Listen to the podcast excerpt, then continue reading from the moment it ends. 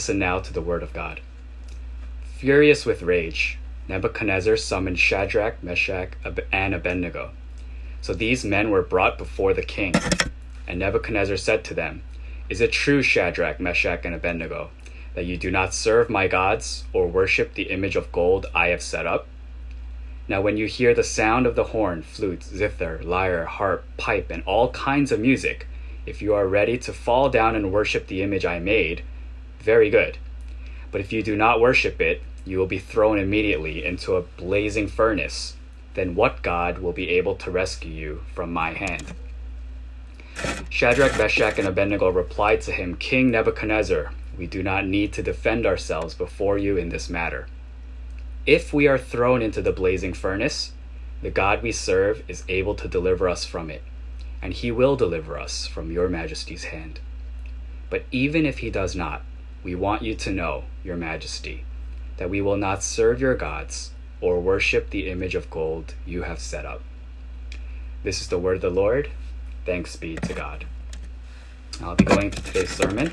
It's titled Even If He Does Not. If you've been joining us for Friday Bible studies, then you would know that we are tracking through the book of Daniel together. And it's been, um, you know, just going through the first three chapters and even just going through the background of, of the book of Daniel. Uh, it's been uh, pretty eye opening for me as, as, well, you know, just going through the chapters again and studying and preparing it for Bible study. And there's certain things uh, that we learn from Daniel and his character, some of the actions that he takes, some of the reactions that he has to circumstances around him. Uh, and we can really see that he's a faithful person, that he knows who he is, he knows his identity as a child of God, even if he's in a faraway place, even if uh, the motive of the government around him is to strip him of his identity, uh, to kind of reprogram him into someone that will be useful for their society, for their culture. You know, we learn a lot from Daniel, and that's what we've been kind of tracking through together in the past few weeks together in our services. Uh, but there's something that we want to highlight today, uh, and it's that Daniel is not a part of this story. That in Daniel 3, uh, it takes the spotlight off of Daniel. Daniel is not mentioned in Daniel 3 and he is no longer, you know, the main character. He's not the one that we can learn from. Uh, surely, his influence is found in Daniel 3. Uh, but the story centers around his three friends. And to give you a reminder of what the story is about, uh, there's a lot going on in this story, uh, much more than just meets the eye. Uh, we know that at the end of Daniel 2, Nebuchadnezzar fell down prostrate at the feet of Daniel. And they used the word to honor him, uh, but it can also be translated to worship him. Uh, and in a sense, uh, the abrupt beginning of Daniel 3, uh, we'll, what we suggested, at least in the Friday Bible study uh, this past week, was that this was unacceptable behavior for a king. This was unacceptable, even as Nebuchadnezzar probably reflected on his actions. That when Daniel was able to tell his dream, and when Daniel was able to interpret Nebuchadnezzar's dream, that Nebuchadnezzar was so overtaken by the shock almost and, um, and the relief uh, that he received from hearing about his dream and seeing that someone could actually interpret it that he didn't calculate his actions, that he didn't really think through what he did. But in the presence of the one true God, in the presence of Daniel's God, and having seen the power, having experienced God, you know, a God that he didn't know, a God that he didn't serve, but Nebuchadnezzar, in the face of that God, falls prostrate. The king of probably the strongest civilization at the time, who is seen as deity by his people. This was not proper.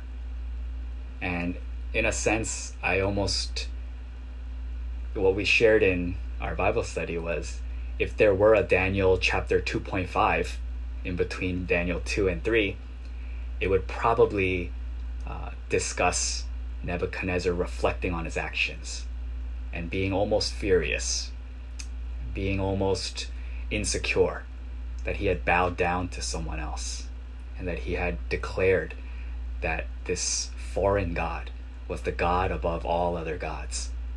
Know, he couldn't help it because he was in the face of a real God. But having been trained and having been raised up and being taught that he is deity, that he is God, that he is someone to be, that he is the one that people should be bowing down before, he probably found it unacceptable that he bowed down to the God of the exiles. And he needed to kind of right this wrong that he had done. And so we get this kind of abrupt start in Daniel 3. It doesn't explain why, it doesn't really tell us Nebuchadnezzar's psychology. But it tells us that Nebuchadnezzar builds uh, a golden image. And it makes sure to repeat over and over again that Nebuchadnezzar made it, that it was his hands that made it, that he had set it up. Because he's trying to now right this kind of bow down that he did before Daniel and his God. And now he's trying to make everybody see I'm the one that's in power. I'm the one that is, you know, called to be the king of this great civilization. And so, you know, in a sense, to kind of reset the power dynamics, Nebuchadnezzar makes this golden image and he forces everyone. He says it doesn't matter if you're Babylonian, it doesn't matter if uh, you are a Jew, if you are an exile, whatever language you speak, whatever God you serve, when the music plays, you bow down prostrate before the golden image and you worship. And he makes sure to say, You worship this thing that I have created, that I have made. And of course, that's unacceptable uh, to these three men of God who have experienced different things in Daniel 1 and 2 that have maybe prepared them. You know, having seen the way that Daniel acted, having been there by his side uh, through not partaking in the food, um, you know, by seeing that God intervened and gave Daniel the vision to know Nebuchadnezzar's dream and to be able to interpret it, you know, having seen that God delivers in the face of adversity, uh, these three men decide we're not going to follow this. We are not going to follow this decree. And of course, Nebuchadnezzar's decree is that if you do not bow down, then you will be tossed into a blazing furnace. You know, we do get this personality sketch of Nebuchadnezzar as someone who's very impulsive and very violent. You know, he's very absolute with his power. And he says, You're going to burn up. I'm not going to just kill you, I'm going to erase you. I'm going to eradicate your memory. I'm going to disintegrate you to ash. You're not even going to get a proper burial. You know, you, no one's going to know where you are buried. You're just going to be ash in a furnace. And so, what we see and what we know from the way the Bible describes this is that most people bow down. In the face of that kind of threat, in the face of that kind of adversity, they bowed down. But today's story centers around three men who say, We will not do this. We will not. We will not compromise our relationship with God. We know who we are, we know who our God is. And surely that golden image made by the hands of a mortal is not our God. And so they refuse. And they get tattled on by the astrologers who go to Nebuchadnezzar and say, hey, there are these guys, and you know, you put them in high positions. You're the one that promoted them. You, you know, showed them favor. But look how they're treating you. You know, look how they're disrespecting you. Look at them kind of defying your decree. And so Nebuchadnezzar gets furious. That's where our passage picks up. He gets furious that these people are not listening to him. You know, he's the one that's almighty. He's the one that has all the power and all the authority. Just at, at a few words, he can end their lives. And he must be thinking, do they not know that? And he's feeling some of uh, uh, some insult. He's feeling offended by their actions. And maybe it's because he knows that he bowed down to their God and he is trying to right that and they won't allow that. It's almost this defiance from from this these three men that he can't stand. And so uh, he calls them in and he uh, threatens them. He makes sure that he's very clear with his words. And Shadrach, Meshach, and Abednego, they are facing the most powerful person in the land, the most powerful human. He can end their lives. And nobody, nobody would blame them if to save their lives they compromised. No one would blame them. But they say to him, We're not going to defend ourselves. We're not going to have to explain ourselves. You know, this is who we are. And we are not going to bow down to your God. Because we know that if that if you do what you say, if we are placed in the blazing furnace, then the God that we serve is able and he is willing to deliver us from your majesty's hand. You know, what confidence, right? What faith to say that. You know, today uh, in our Sunday school service, um, I preached about the two blind men that called out to Jesus and they said, you know, have mercy on us. And they followed him. And when they reached him, Jesus said to them, Do you believe that I am able to do this? Do you believe that I am able? And the two men said, Yes, Lord. And so Jesus places his hands on their eyes and he says, Then according to your faith, let it be done. And the Bible says, And their sight was restored. Because Christ is able, and because Christ is willing, but also because the two blind, blind men had faith, because they believed, because they believed he was able and because they believed he was willing. And so their sight is returned. A miracle happens because Jesus is willing, Jesus is able, and because the blind men had faith. They believed that he would, they believed that he could do it. And so, in a sense, these three men, they say, Yeah, you know, our God is able to save us. Our God is bigger than this blazing furnace you know, you threaten our lives. And, you know, we've been in dangerous positions before. So maybe they've seen the way that Daniel reacted. They were part of that. They were there with him. And they saw and they experienced the powerful, mighty, sovereign hand of their God in heaven. And so maybe those things prepared their hearts. Maybe it gave them their resolve. Maybe it allowed them to have resolute faith. But even when they were called in, and in the face of the most powerful person, you know, in that civilization, they said, We will not compromise our faith. Because our God will save us, our God is able to save us. But that's not where I want to center the message. I want us to really reflect on I want us to really highlight the next phrase that they say. Because I think it represents a level of faith, a level of maturity, a level of trust, a level of understanding of their identity, who they are, what's important to them that I hope that we can achieve, that we can attain for ourselves as Christians. And when I read this, I know that in many moments in my own life, that I'm not quite there yet. That I sometimes have moments where I don't feel like I can say that. Where that's a declaration that's actually a challenge to me. And I hope it's a challenge to you as well. Because, of course, you can believe and you can trust and you can have faith. You can call yourself a Christian because He's able, because He's willing. If God is a God of blessing and He continues and He constantly blesses you, He's always intervening on your behalf, then yeah, of course we can believe. Of course we can follow.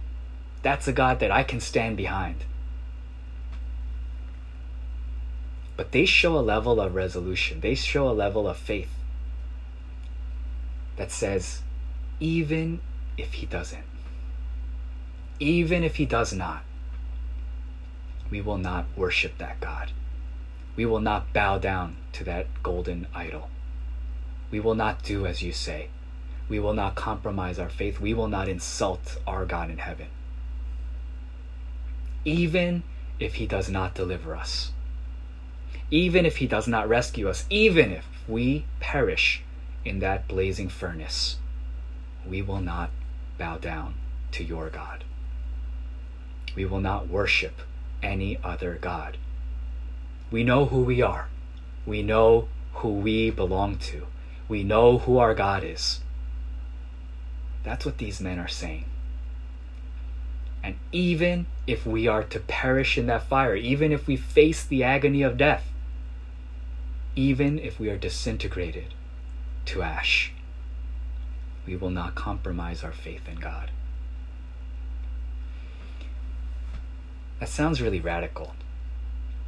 It's word they, these are words that are not easily spoken. And so I don't want us to take it lightly. I don't want us to just go, "Ah, yeah, amen. I could do that. Yeah, you know, I you know, that's what today's sermon was about. I, I feel like I could do that." It's not easy and we've not come face to face with circumstances that are like that. I hope you haven't, and I hope you never do. So it's not something to take lightly and not something to just say, you know, yeah, this is something that everyone should do. And to look down on people that wouldn't be able to say these words. But I'm suggesting it to you today as a challenge to us. Do you love your God? That you would let go of this world do you love your God to a point where even in the face of danger, you would say, I choose my God? That's not easy. And that's not, you know, we're not there yet. But it's something that should challenge us, something that we want to reach. It's the goal that we set. Because once a generation has faith in that manner, the world will look and say, This is real their God is real. And these people are real. And the faith that they have is real. And I'll openly admit, as a pastor, I'm not sure how I would react to that situation. You know, in my heart, I hope that I would say, you know, I, I believe that God will rescue me.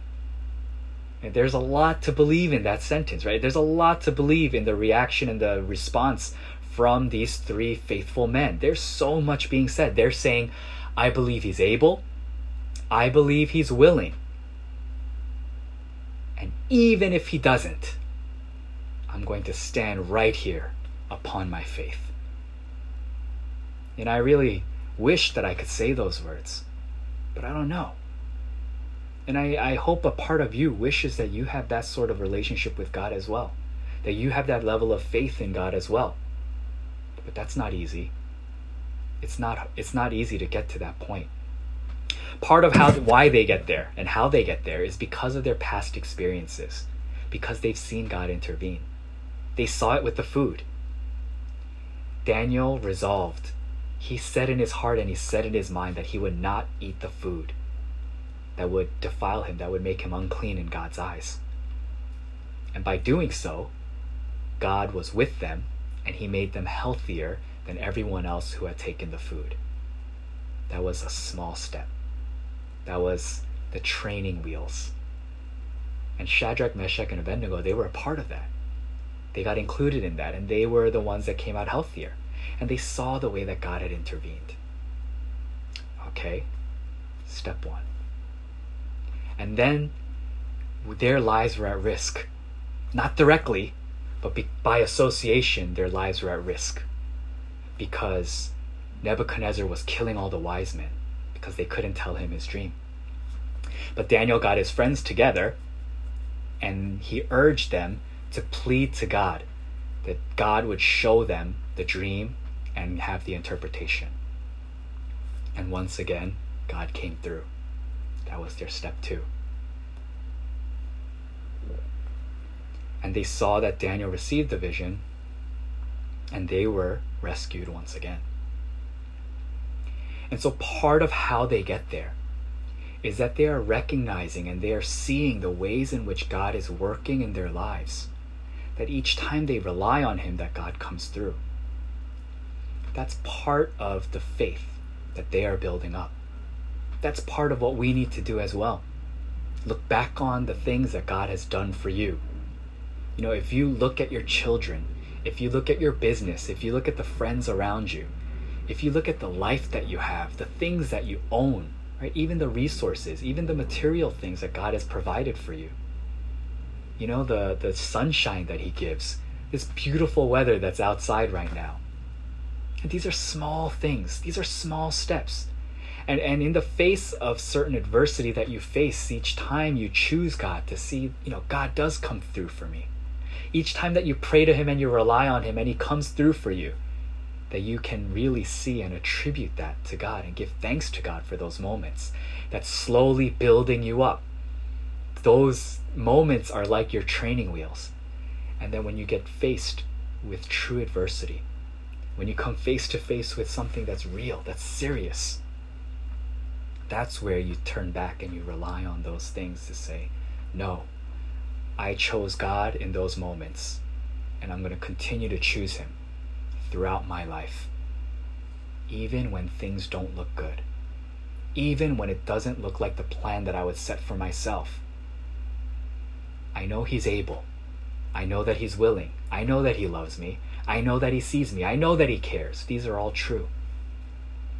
But that next level faith, that next level dedication, that next level commitment that these men are making to God, even if He doesn't we will remain faithful. We will not compromise our relationship. We will not bow down to any other God. I hope for that in my life. I hope that and I pray that for your lives as well. That you hold on close, you hold on dearly, you hold on, you grasp tightly to our God. You know that He is able and you know that He is willing. But even if He doesn't, you know, in the sermon that I preached for a graduation service, we were able to reflect on the words of the prophet Habakkuk. He was preparing, you know, his heart for things that he was not really a fan of. He wasn't really expecting it. He really didn't want it.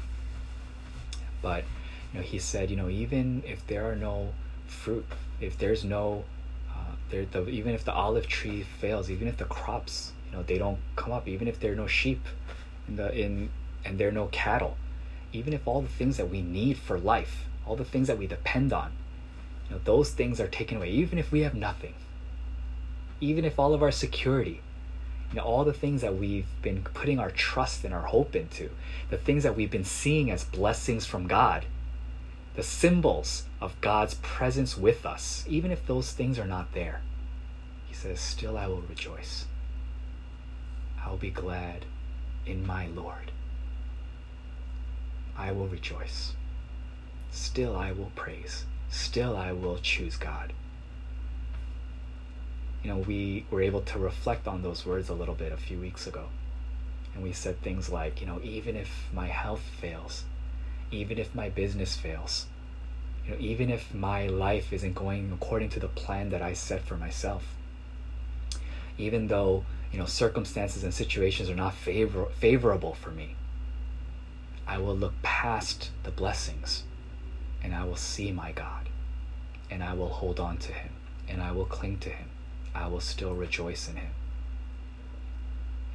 Even if things don't go your way, I pray that you are building up a foundation as you look to God, as you learn about Him, as you read His Word, as you remember what He did for you, when he died when he sent his son to die on the cross for your sins you know the, the, the love that he displayed while we were still sinners that he would send his most precious gift that he would give his life that he would bear the weight of all of our sins. I hope that you'll remember that that you will step upon that rock and you will be able to declare, even if He doesn't come through right now, even if I don't get the job that I want, even if I don't have the salary that I think I deserve, even if I, you know, don't have the school year that I uh, had planned for myself, the church uh, experience that we expected, even if things are dire, even if it seems like He's not intervening, even if he doesn't do exactly what I want, to say, I will still choose him. I will still walk with him. I will still be faithful to him. This idea, this thought, this heart, this resolution is probably what the martyrs had all throughout biblical history. When they were persecuted, when they were chased, you know, they were targets, they were being arrested, they were being killed, they were being put into the arenas, uh, their heads were being put on stakes, they were being taken from their families simply because they believed in God. The Word of God spread powerfully during these times of persecution. Probably because they showed that resolute faith. And many of them must have prayed Our God is able, our God is willing. Even if He isn't, even if He doesn't intervene. I choose my God. And for many, that meant they lost their lives. But at the end, what they lose in this world, they gained in their eternal place in heaven. You know, they're able to face God with their head held high and say, God, I stayed true. And, you know, I, I imagine that God would look at them and say, you lived a good life. You, know, you ran a good race. Now I'm proud of you, my good and faithful servant. And I hope that we live our lives in this world wanting to hear that from our God. That we would not choose the things of this world over our God in heaven. And I pray that we would each come to a point where we are resolute in our faith, where the commitment that we make to God is strong enough to say, even if He doesn't, even if He doesn't intervene, even if He doesn't save me right now from this mess, I will still cry out to Him and I will still call Him my God. I will still call Him my Savior. I will still call Him my Father. And I will not bow down before anything else. I challenge you with that this week. I bless you with that this week. And I hope it's something that remains in your hearts and in your minds. It's not something that we hope to attain right away but it's something that we hope to build towards. That as we continue to experience the goodness of God, the mercies of God, His grace, His love, the moments in our lives where we really felt hopeless, but He came through with all of His hope. He came through and He delivered. You know, those are the moments where we can say, Yeah, He's able, He's willing. It gives us the faith. And even if He doesn't, I'll be able to stand with Him. I'll be able to stand for him. What resolution, what courage from Shadrach, Meshach, and Abednego. And we know that through the story uh, that they are delivered from the fire. They don't have a mark on them.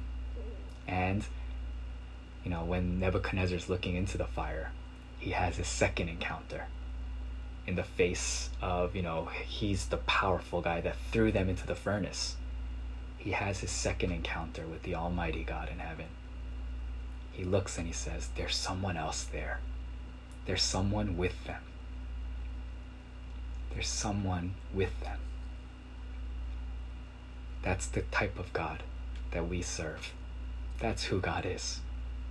That He would send someone to be by our side, that He would be by our side, that He would see us through the troubled times. And I hope and pray that we would have faith in that, and that we would not cling to this world so hard, so tightly grasp onto the things of this world, that we're not willing to hold on to God and declare the words, even if He doesn't, I will remain faithful. Even if He does not come through, I will never bow down before anything else.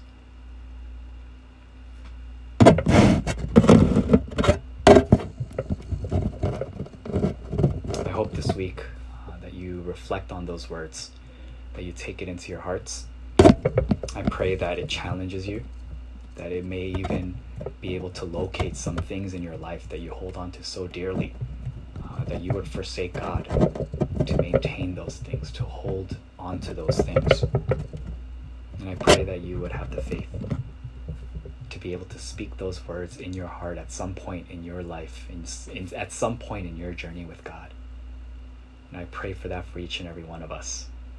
And I hope that we will be able to declare those words one day. Let's take a moment of time and reflection.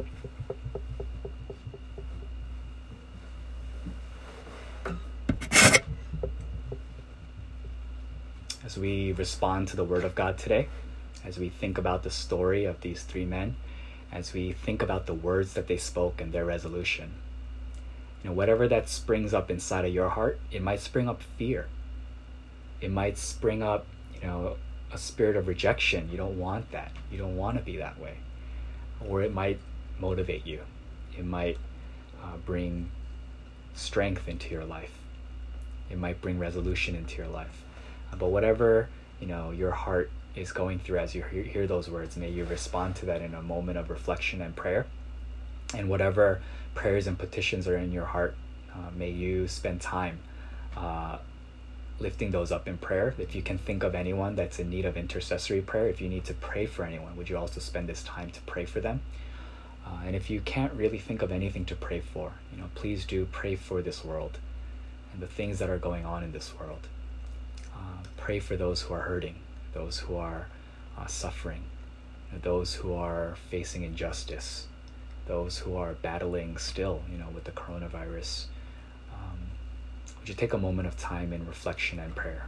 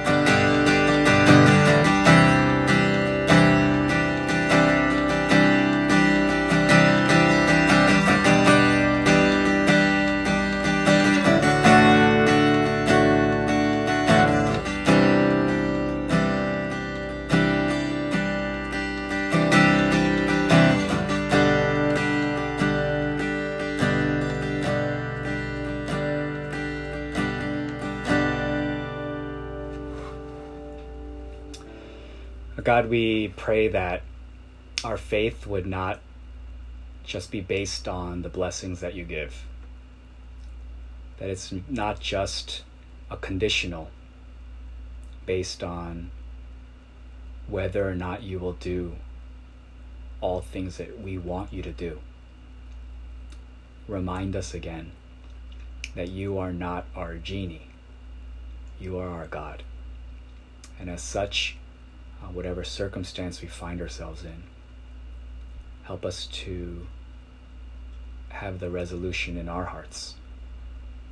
Help us to have the commitment with our mouths and with our actions that we will not forsake you for things of this world, that we would not let you go, that we would attain a level of faith where we can say the words, even if you don't. Even if you don't, we will be your people, and we will never bow down to any other thing. Bless us, God, with that resolution. God, we pray for those who are suffering in this world. We pray for uh, the people that are in the service who may be going through things that we are not, you know, able to fully see and fully understand. The hurts that we carry inside of our hearts, the burdens that we carry, the scars that we have. Um, we pray, O oh Lord, that you would uh, strengthen uh, everybody physically, you would strengthen them mentally, spiritually, emotionally Lord, that we would be able to experience your love and acceptance, not just from heaven down to us, but that we would experience through the love and the acceptance that we share with one another. That it's not just top down, but it's also between uh, and among your people. That we would be able to speak about how we cherish each other, how we are worthy, how we are loved and cared for. And may uh, your spirit speak to and heal uh, anyone that is going through any type of depression or anxiety or feeling of inadequacy or feeling of loneliness or abandonment or hopelessness. Uh, we pray that your spirit would reach out to those uh, who are hurting and that you would strengthen them, you know, fortify them with your words, with your acceptance and your love. Uh, we pray for this world that's going through a difficult time. Uh, we wait patiently for the day that all these things would be resolved. We wait for the days of justice. We wait for the days uh, where this pandemic is over. We wait for the days when we are a unified people, where love uh, really and truly reigns among your people. Uh, we pray uh, that we would be remain, able to remain faithful uh, through whatever circumstances we face, and that you help us with your presence and with your spirit. Uh, we thank you, God. Uh, we love you, and all this in Jesus Christ's name we pray. Amen. My my life.